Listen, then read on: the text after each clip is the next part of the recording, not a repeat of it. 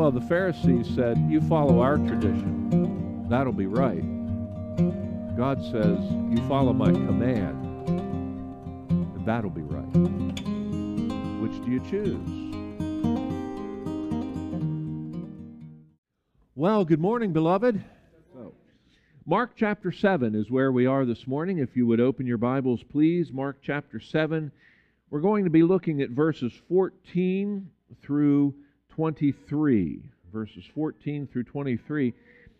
This is part of uh, a little bit of what we looked at last week. It's more of an extension of it, but I felt that that was going to be too much to try to cover in one message, so I just sort of broke it up into a couple uh, more manageable bite sized pieces. I'd like to read for you, just to set this in your mind, from verse 14 all the way through verse 23. And let, rem- rem- let me remind you that this that we are reading is the Word of God. It's not made up, it's not uh, some fanciful story that uh, was devised years ago. This is the divinely inspired Word of God. And what Mark and Matthew and the other gospel writers have written for us, they've done that under the direction and inspiration of the Holy Spirit, so that what you and I have in our hands is the very word that God wants us to have. The Bible is God's love letter to us, if you will. It's what He wants us to know about Him, and He reveals it in a variety of ways. Sometimes, as we're going to look at here, it's Jesus speaking directly to us. Other times it's by example, by how God works in a person's life. But all of this, from Genesis 1 to Revelation 22, is God's communication from Himself through those divinely inspired authors to you and to me so that we would know who God is, know who we are, and know what God expects of each of us. So, with that in mind, please listen as I read Mark chapter 7, verses 14 through 23. When he had called all the multitude to himself, he said to them, Hear me, everyone, and understand. There is nothing that enters a man from outside which can defile him, but the things which come out of him, those are the things that defile a man. If anyone has ears to hear, let him hear. When he had entered a house away from the crowd, his disciples asked him concerning the parable. So he said to them, Are you thus without understanding also? Do you not perceive that whatever enters a man from outside cannot defile him, because it does not enter his heart, but his stomach, and is eliminated, thus purifying all foods? And he said, what comes out of a man, that defiles a man. For from within, out of the heart of men, proceed evil thoughts, adulteries, fornications, murders, thefts, covetousness, wickedness, deceit, lewdness, an evil eye, blasphemy, pride, foolishness. All these evil things come from within and defile a man. Let's pray. Heavenly Father, we thank you for your word. There are many times when it encourages and strengthens us. But then, Father, there are many times when it challenges us, when it confronts us with truth that we don't otherwise like to think about. But Lord, we do need to think about these things because eternity depends upon them. Father, we want to be able to live wisely. We want to have ears that hear and eyes that see. We want to have a heart and a mind that are properly responsive to you. And so, Lord, please speak to us this day through your word. May your Spirit open our minds. May we understand your word, what you're telling us, and how it applies to our lives so that we might submit ourselves to you, so that we might become the people that you want us to be a pure, and a holy people, ones that bring honor to your name. So thank you, Father, for your word. Thank you for what your Spirit is doing in our lives. And we pray these things in Jesus' name and for his glory. Amen. Jesus has just concluded a rather heated interaction with a group of Pharisees who had recently come from Jerusalem with the intention of finding fault with Jesus personally and with his teaching. You remember we read last time in chapter 7, verse 1 about these Pharisees and scribes who came up to, uh, from Jerusalem up to where Jesus was teaching in the area of Galilee. They wanted to find something, and they jumped on Jesus' lack of adherence to the tradition of the elders as evidence that he was in some way a, a violator of some great big religious principle or something that was important. And if that would have been true, they would have had reason to denounce Jesus and his teaching. However, Jesus used the opportunity to expose their own hypocrisy and spiritual bankruptcy. It's not the traditions of men, it's not the commandments of men that please God. You remember Jesus last time said, Oh, you have a real nice way of setting aside the commandment of God in order to keep your own traditions. God's word had said that they were to honor their father and their mother. But their Pharisaical tradition said, well, whatever it is you might have used to honor your parents, take care of them, and so forth, you, you can just say that that's a gift to God, and then you don't have to do anything more for your parents. Well, now, wait a minute. God says, honor your parents. The Pharisees say, don't worry about that just jump through this little loophole here and you can do whatever you want. Which one's right? Well, the Pharisees said, You follow our tradition. That'll be right. God says, You follow my command, and that'll be right. Which do you choose?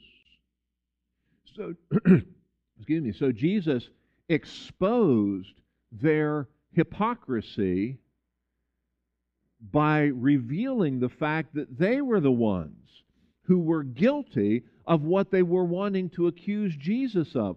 They wanted to accuse Jesus of not obeying God, of not doing what God wanted people to do. In fact, it was the Pharisees who were not obeying God, who were not doing what God wanted his people to do. Isn't that amazing? We, do we see that pattern in life today? All the time. People are constantly pointing out what they think are the faults of others so that you'll look at them and not see the faults in their own lives. They point out the faults of others in an attempt to fool themselves.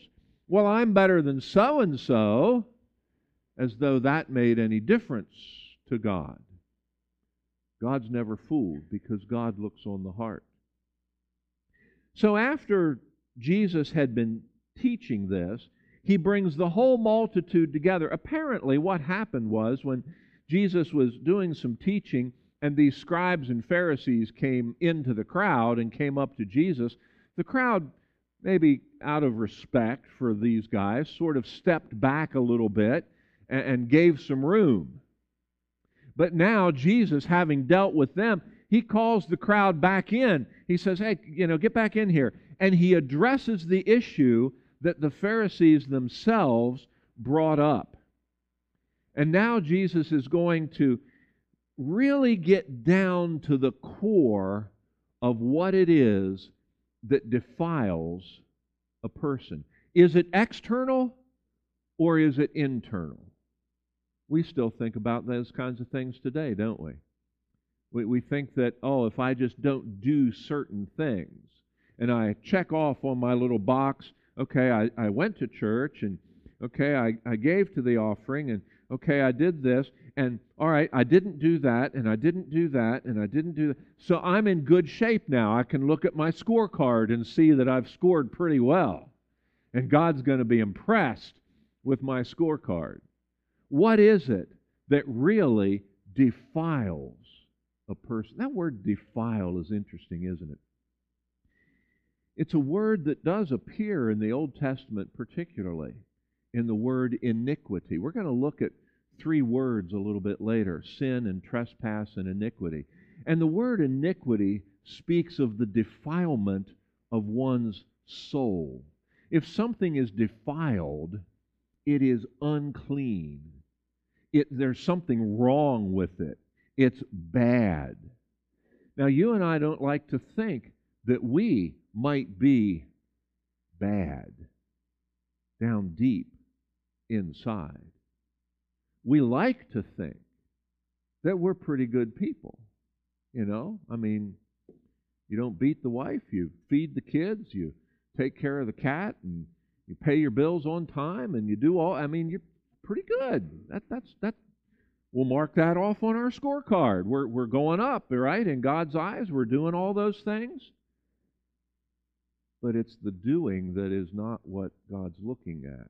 It's what's deep in the heart. So let's think for just a moment about the biblical teaching on human nature. What is the natural human heart like? How do we come into this world? Well, Psalm 51, if you happen to have it there, uh, it would be worth looking at. Psalm 51, verses 1 to 5.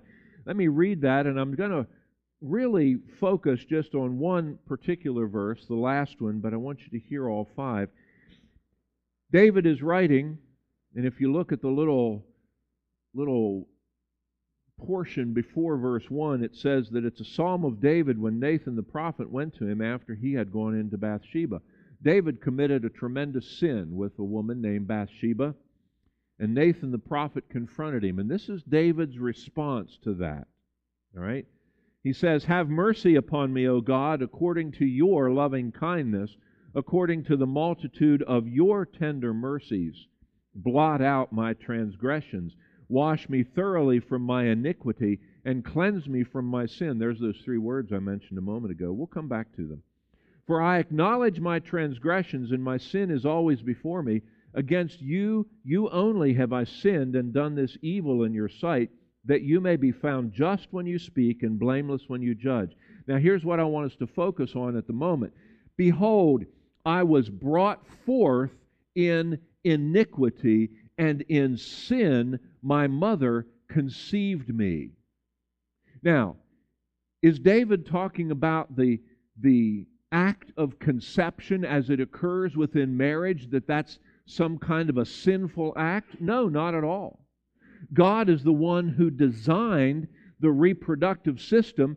God is the one who designed the bond of marriage to be that place where it's, it's legitimately fulfilled. And David is not referring to that, he's referring to his own heart. It's in that realm of sin that goes all the way back to Adam we all come with a sin nature. David is simply agreeing that the normal lot of humanity is his.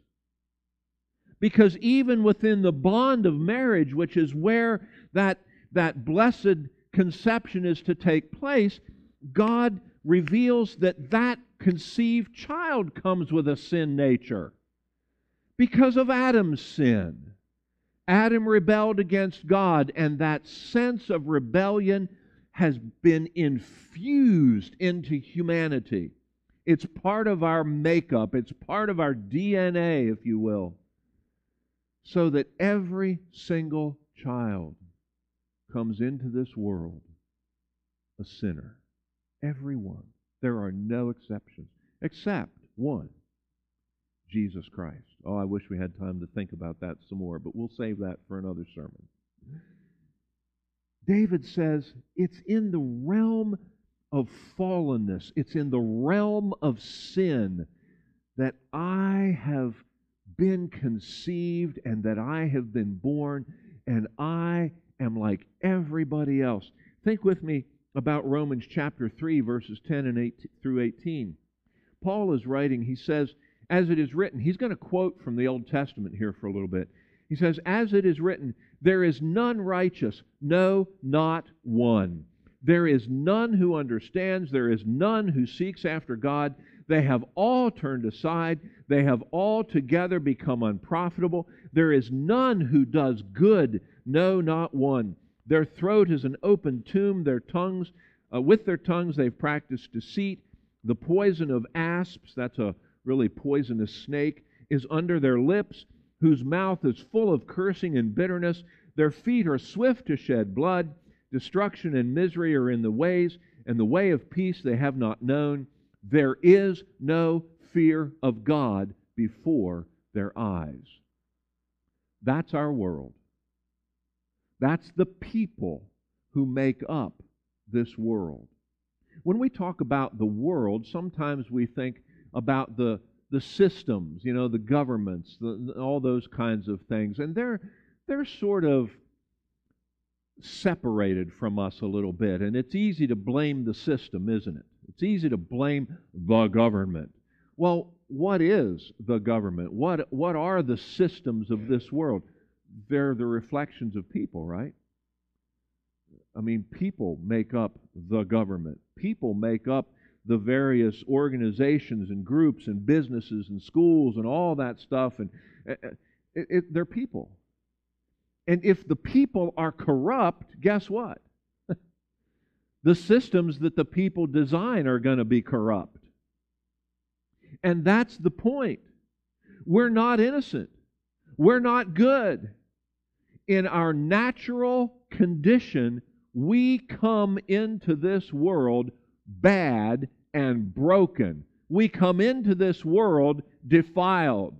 Parents, did you ever teach your children to lie? You never did. Do they? Uh huh. Did you ever teach them to deceive? No. But do they? Yes. Why is it that when little children are learning and, and, and they go in a direction and you tell them, no, don't do that, don't touch that thing, why is it that as soon as they possibly can, they turn around and they go that direction and then they look over their shoulder to see if you're watching? It's because they have a sin nature and they want to deceive. That's what comes naturally to all of us. To all of us. Hmm. That creates a problem, doesn't it? What was Jesus' teaching on the human nature? Well, look at verse 15 back here. He says, The things which come out of a man, those are the things that defile a man. The problem is internal. Why am I the way I am? It's because I'm broken inside. It's because there's something wrong down deep. Now, the good news is, and I want you to make sure you get this quickly, and I'll try to reinforce it along the way. The good news is that change is possible. In fact, that's why Jesus came, so that, that we might know how our lives can be changed, transformed, we call that salvation.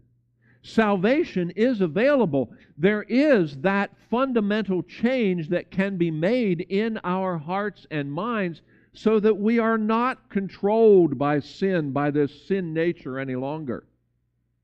We can have a new nature that's found in Jesus Christ.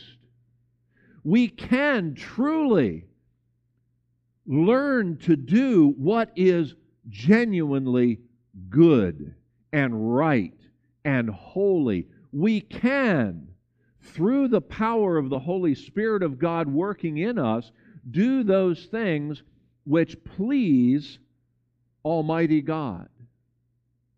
So there is hope available for us. But the problem is, in order to enjoy that hope, in order to enjoy that forgiveness, in order to enjoy that new nature, we have to first be willing to admit that we are what we are. And we don't like it. we just don't like it. Jesus doesn't give any loopholes, He doesn't give an out. We are born sinners. We are violators of God's holiness. We are violators of His standards. And that's because we are broken on the inside.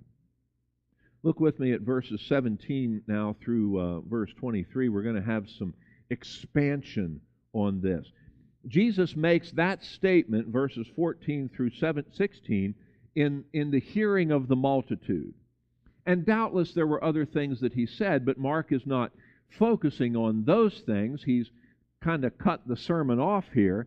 And suddenly in verse 17 it says, when he entered a house. So, so the teaching for the day is done. The interaction with the scribes and the Pharisees is all over with.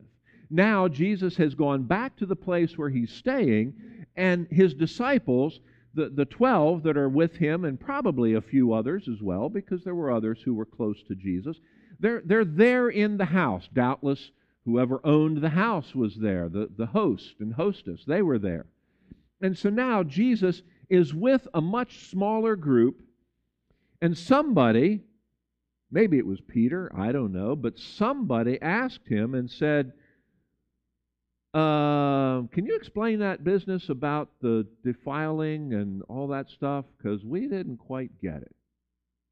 And I understand. I mean, they had been growing up all of their lives hearing the teaching of the Pharisees don't eat this, don't touch that, wash your hands this certain way, you have to do this, you have. And you know what? It's hard to get over those things that are drilled into us when we were little. It's hard, isn't it? I mean, some of us are still struggling with that today. We just, it, it, it, it's been so impressed into us that we question, that we wonder. You mean, you mean I don't have to do that special pouring ceremony and wash? I, I don't have to do that, but I'm so used to doing that. You mean that really doesn't impress God? No, it doesn't. And we have to unlearn and relearn. And Jesus says, Are you without understanding also? Don't you get it? to put it in the modern terminology, don't you guys get it? You see, they've been with Jesus now for a little over two years. We're, we're in, we're coming into that, that third and final year of Jesus' ministry. This is not the first time that these disciples have heard this discussion. But they're still not getting it. Have you ever had to hear something more than once before it dawned on you? Yeah, me too. so these guys are just like us. They're just like us. And Jesus says, Don't you get it yet? And so he gives a, a real simple illustration. The Pharisees have been talking about food, all right? They've been talking about the external stuff. So Jesus says, listen, the food goes into the mouth, goes into the stomach, gets all processed, and goes out into the waste. And the food does not affect your heart or your mind, the seat of your very soul. It doesn't affect who you are. The food doesn't change your way of thinking. That doesn't do it. It's out of the heart. It's the stuff that's already there that comes out. You know, in Matthew chapter 12, verse 34, Jesus is speaking on another occasion there, and he says that it's out of the abundance of the heart that the mouth speaks. Do you want to know what someone's really like on the inside? Listen to the way they talk. Listen to how they speak. You know, in our society today, if we were to eliminate, to render it impossible for people to speak in foul and gutter kinds of language, there'd be a lot of people that would have to go around mute because they don't have anything to say. The only thing that comes out of their mouths is vile speech. All this trash talk and all the, the derogatory words that come out of their mouths. You know where it all comes from? The heart. The mind and the heart are filled with those things. And it's out of those things that the mouth just naturally speaks. It's, it's a change. When we come to know Jesus Christ as our Savior, our speech needs to be impacted by that truth. It really does. When Jesus changes the heart, and the heart and the mind are being transformed by the indwelling Holy Spirit, do you think God speaks the way some Christians speak today? Huh, no, He doesn't.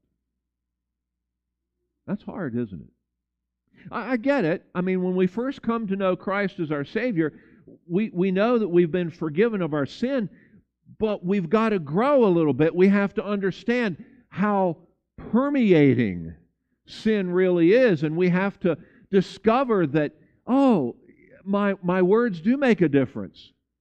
There's a lot of things we have to grow up into. So, as a baby Christian, we might stumble a lot. We might fail a lot. We might struggle a whole lot. But as we walk with the Lord, as we grow and as we mature, those kinds of things should become less and less and less a part of our lives. And our, our language should change because our minds and our hearts have changed. There might be a little lag time, but there ought to be some change. And there ought to be some conviction when we stumble. And we say those things that are wrong, and we ought to say, Lord,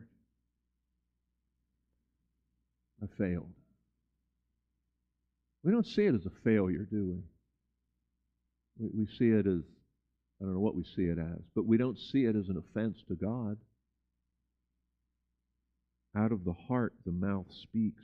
Luke chapter 6, verse 45, Jesus says this A good man out of the good treasure of his heart brings forth good, and an evil man out of the evil treasure of his heart brings forth evil. He doesn't just limit it to speech, he goes on and talks about speech, but you know, it's true. Good behavior comes from where? Out of a good heart. Evil behavior comes from where? Out of an evil heart. That's just a fundamental reality of life. We can try to dress it up any way that we like, but we can't get away from that fundamental reality. It was that fundamental reality that brought the anger of God upon this world in a global way according to Genesis chapter 6, verse 5. Listen to this. Then the Lord saw that the wickedness of man was great in the earth. He saw the behavior, but that wasn't all he saw. Listen to the rest of the verse. And that every intent of the thoughts of his heart was only evil continually. Where does all the bad stuff come from in this world? Where does it come from? Where does the, the violence and the hatred and the immoral behavior, where does it all come from? It comes from the human heart. That's the problem. That's what needs to be changed. I, I, don't, I don't mean it needs to be fixed, I mean it needs to be changed. Radical heart surgery, but not the kind that you can go to the hospital for. This is a radical heart surgery that only the Holy Spirit of God can perform as He brings conviction to a human heart, as He transforms that human heart. This, this, is, this is absolutely spiritual surgery. Some examples of defilement. Look at what Jesus says, beginning here in uh, verse, I've got to find it now. Verse 17, or excuse me, verse uh, 18. We'll look at that. He says, Do you not perceive that whatever enters a man from outside cannot defile him, because it does not enter his heart, but his stomach, and is eliminated? Verse 20 What comes out of a man, that defiles a man, for from within, out of the heart, proceed. And here we have a list. The first six, there's 12 altogether here, the first six are plural evil thoughts, adulteries, fornications, murders, thefts, covetousness, wickednesses. It should be wickednesses, it's, it's plural. The next six are singular. Now, there's, I think, a reason for that. One of them sort of depicts the wicked acts, the other depicts more the inclination of the heart. The inclination of the heart. So the first six being plural, they depict the wicked acts, sexual immorality. The word there is porneia. It's any kind of illicit sexual behavior. The next word, theft, is any kind of unlawful taking, any kind of stealing whatsoever. It might be the stealing of a person's good reputation. It might be the stealing of their identity. It might be the taking of their money. It it might be the taking of their property or their possessions. It can be unlawful taking of any kind. Murder, that's pretty self explanatory. The taking of a human life. Adultery, any kind of illicit sexual relation by a married person. Fornication or, or porneia is wrong sexual behavior by an unmarried person, a single person. The, God covers the waterfront here. Greed. Oh, man, we don't think about greed as being something nasty, do we? Mm-hmm, it is. It's some kind of insatiable craving to have what belongs to somebody else or to have what you don't have. It's an unsettledness. I want more, I want more, I want more. God, what you have provided for me is not sufficient. I want more. More, more, more. How much more do you need to be happy? A little more.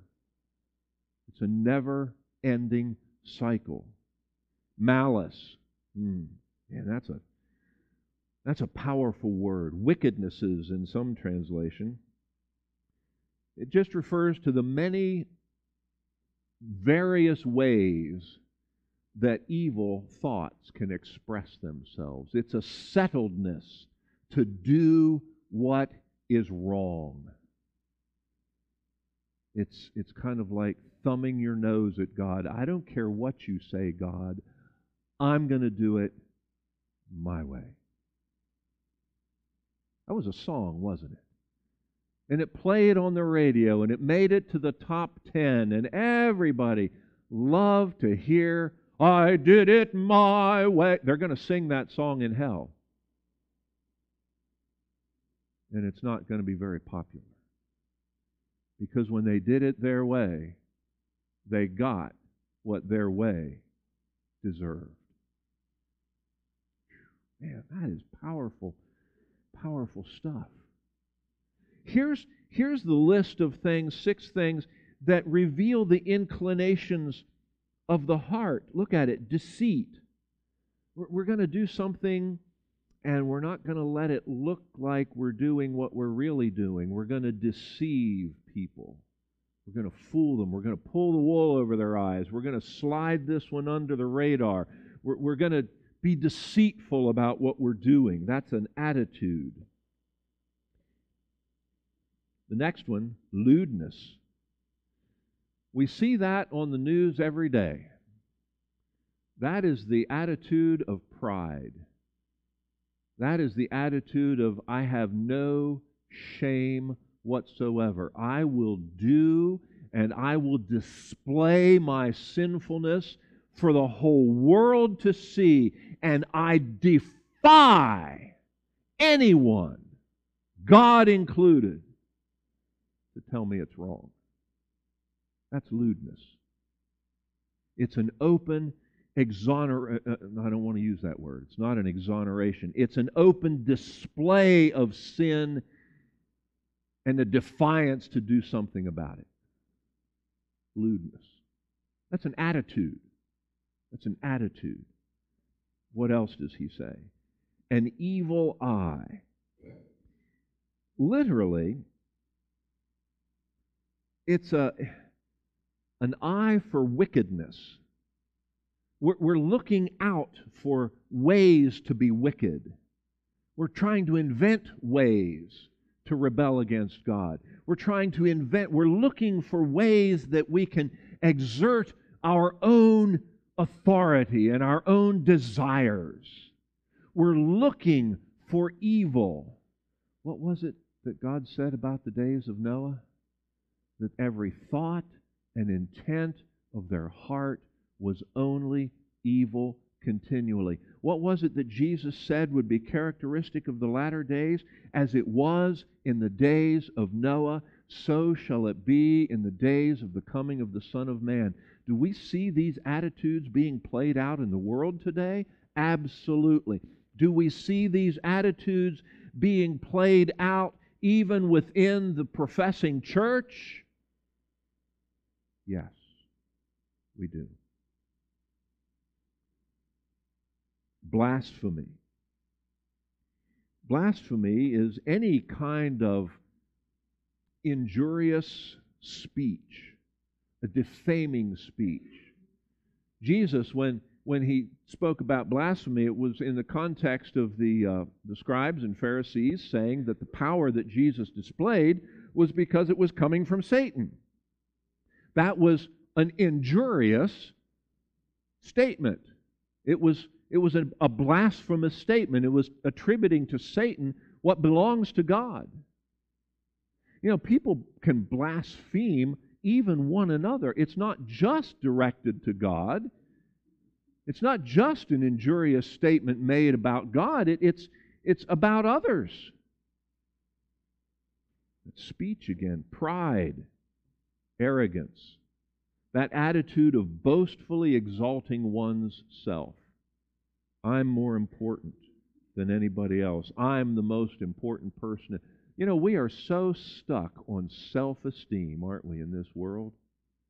Me, me, me, me, me. Look at how great I am. Look at all my achievements. Look at me, me, me. I should get a prize just for waking up in the morning because I am. Wait a minute. There's only one I am, and it's not us. There's only one who is self existent. The rest of us receive our existence from Him as His gift to us. We are not all powerful. We are not all important. We should not have an arrogance about us that makes us think or convinces us that we're the most important person in the universe. No, no. That place is already occupied by God Himself folly. I like this last one foolishness. Literally, it's folly. It's an attitude of moral and spiritual insensitivity. It, it's an I don't care kind of an attitude. I don't care what the circumstances are. I don't care what the consequences are. I don't care what you say. I don't care what God say. La la la la la. I'm going to go do my own thing in spite of what happens. That is a fool. That's folly.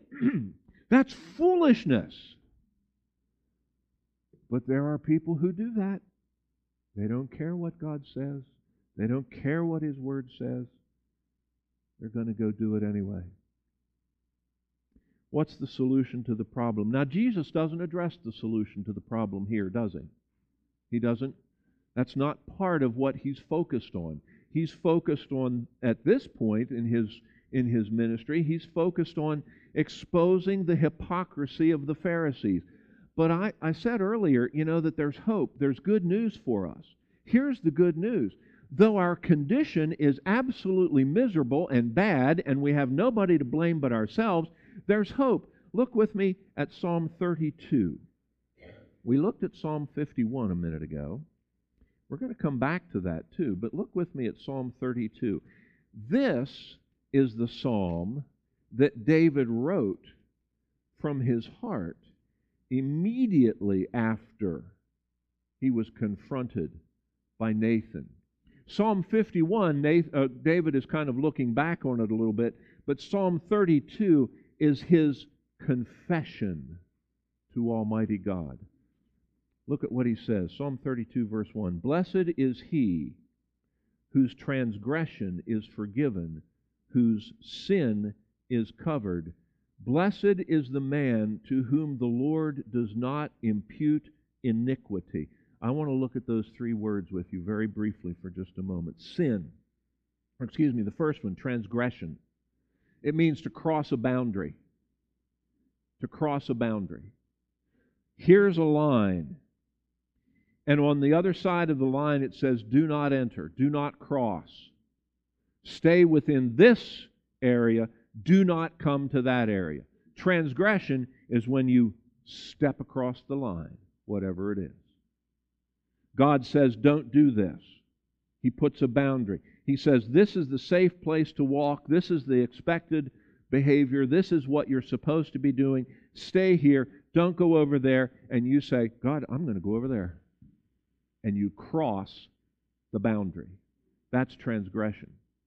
Sin, the word sin means to miss the mark, to miss the bullseye. God has a standard of perfection, doesn't he? That is his standard.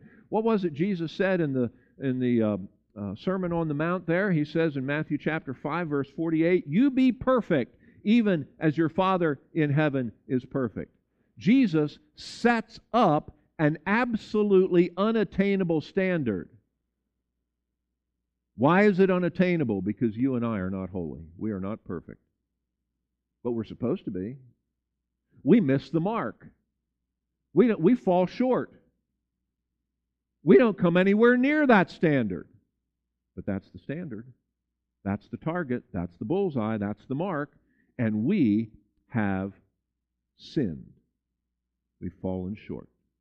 That's what Paul said in Romans chapter 3, wasn't it? All have sinned and fall short of the glory of God.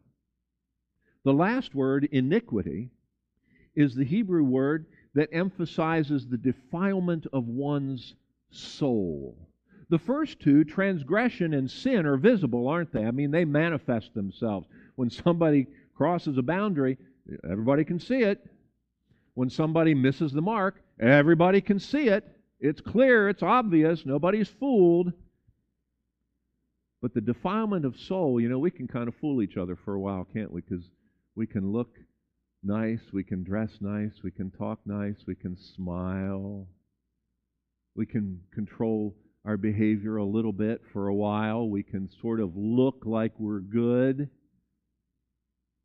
But all the while, down deep inside, unseen by everybody around us, is a soul that is absolutely defiled. And those three components sin, transgression, and iniquity appear throughout the Scriptures to describe us.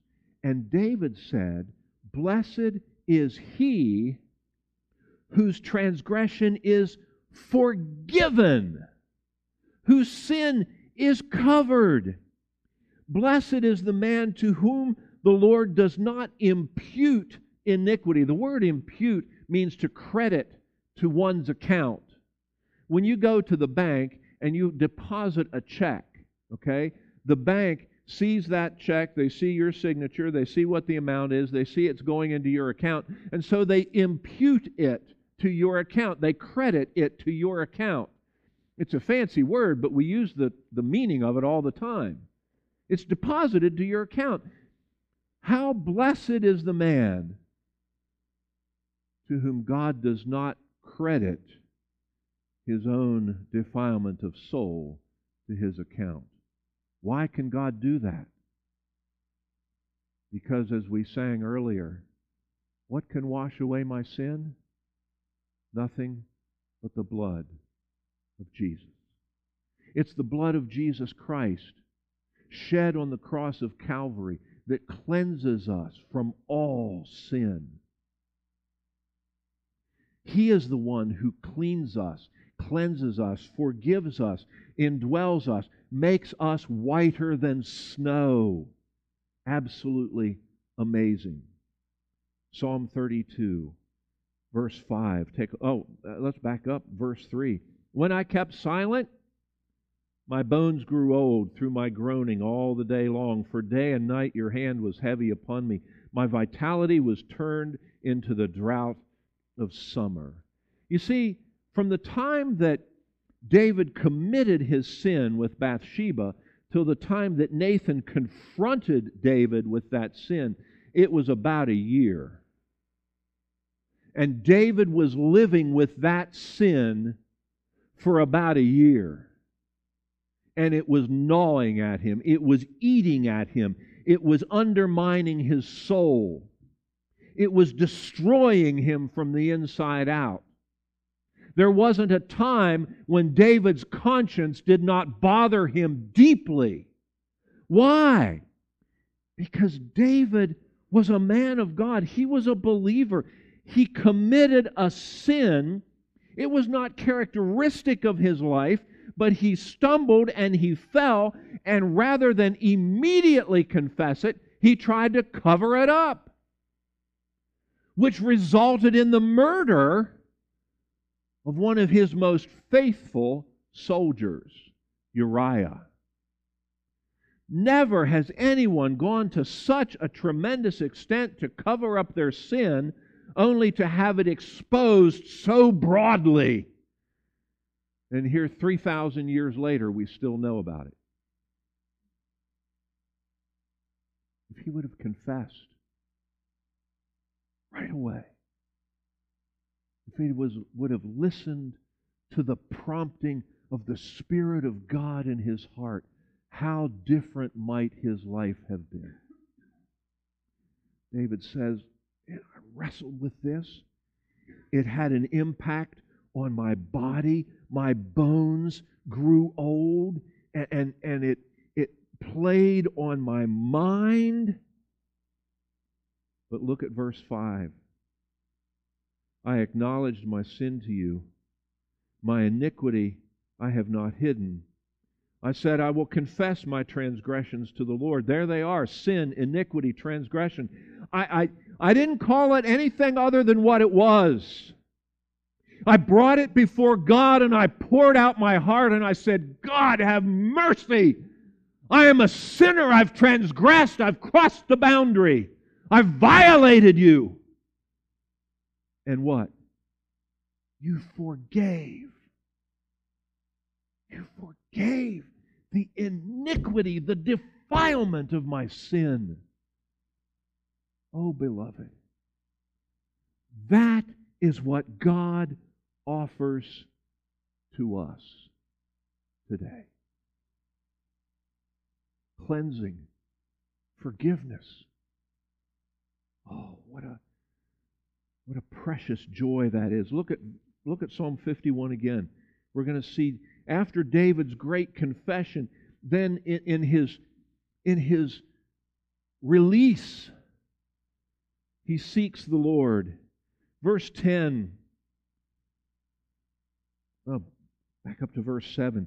Purge me with hyssop, and I shall be clean. Wash me, and I shall be whiter than snow. Make me hear joy and gladness, that the bones you have broken may rejoice. He's praying to God, Restore me.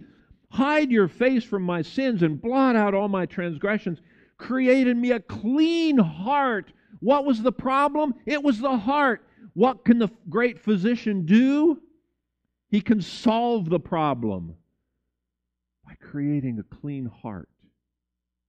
Create in me a clean heart, O God, and renew a steadfast spirit within me. I stumbled and I fell in a moment. Oh, God, forgive me. Create in me a clean heart. Renew that steadfast spirit that I can walk day by day by day in counsel with you, in obedience to you. Verse 12 Restore to me the joy of your salvation. Uphold me by your, look at that word, generous. Some translations have free spirit. Then I will teach transgressors your ways, and sinners will be converted to you. God, I'll, I'll, I'll share my experience with others. I'll confess my sin and I'll tell them what great things you have done and how you have restored my soul. Because it's not just for David that God is doing these things, it's for all who call upon the name of the Lord. There is forgiveness, there is cleansing, there is restoration, but not as long as we hide it. Not as long as we hide it. When we confess our sin to God, he is faithful and just to forgive us our sins and to cleanse us from all unrighteousness. 1 John 1 9. Jesus in Mark chapter 1 verse 15 said this, "The time is fulfilled, the kingdom of God is at hand. Repent. Repent and believe the gospel." Stop going your own way. Change your mind, change your direction, change your attitude. Admit what you need. You need the gospel. What is the gospel? The gospel is the good news that the enmity, that's the, the, the tension, the breach, the break in relationship, the, the, the coming judgment, all of that, that the enmity between sinful man and a holy and righteous God has been resolved through the death and resurrection of Jesus Christ. You might say, well, Pastor, you know, I, I am a believer. I am a believer, but I still struggle with sin. Then the gospel is for you. The good news. Because the good news is that God forgives sin. listen, listen to this from Isaiah 55. Seek the Lord while he may be found. Call upon him while he is near. Let the wicked forsake his way, and the unrighteous man his thoughts. Let him return to the Lord, and he will have mercy on him and to our God, for he will abundantly pardon. Psalm 145, verse 18 The Lord is near to all who call upon him, to all who call upon him in truth. Isaiah 1 18. Come now, let us reason together, says the Lord. Though your sins are like scarlet, they shall be white as snow. Though they are red like crimson, they shall be as wool. If you are willing and obedient, you shall eat the good of the land. But if you refuse and rebel, you shall be devoured by the sword. For the mouth of the Lord has spoken. It's not my word, it's His. Turn to the Lord for forgiveness, cleansing, and a new heart. Let's pray.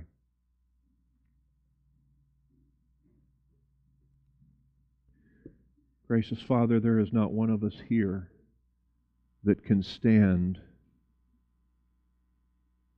and not be guilty before you. This business of a defiled heart is characteristic of every single one of us. So, Father, we come with no pretense, with no pride, with no delusions that we can fool you in any way. We come, Father, and ask that you would extend mercy and grace Maybe there are believers here today that are struggling with sin, kind of like David. They, they're trying to hide and trying to go on and trying to whatever. But Lord, your Spirit is jealous for those who are yours, and you will not let us alone, and you will, you will work in our lives so that we might come back to you. Father, if that's true for some, I pray that they will do that, that they will turn to you. And like David, a man whom you deeply loved, a man after your own heart, who stumbled and fell, that like David, they will again experience the joy of the Lord and the blessing of forgiveness and the cleanness that comes through confession. Father, maybe there are those here this morning that have never trusted in Christ for salvation, but they know, they know in their hearts and minds that that there's something wrong down deep inside and that they're not ready to stand before you. If this life should end right now, they would stand before you as the judge who would condemn them. But Father, perhaps your Spirit is working in their heart even now, beginning to open their eyes and to draw them to yourself and to give them some understanding of the basic truth of the gospel. Father, I pray that these dear folks will turn to you that they will come to you, all those who are weary and heavy laden, because you'll give rest. Come, all those that are weak and defiled, and, and God, you've promised that you will forgive because you are abundant in forgiveness. You're the God of grace and God of mercy. So, Lord, work your will among us this day for your glory and for our eternal good. We pray it in Jesus' precious name. Amen.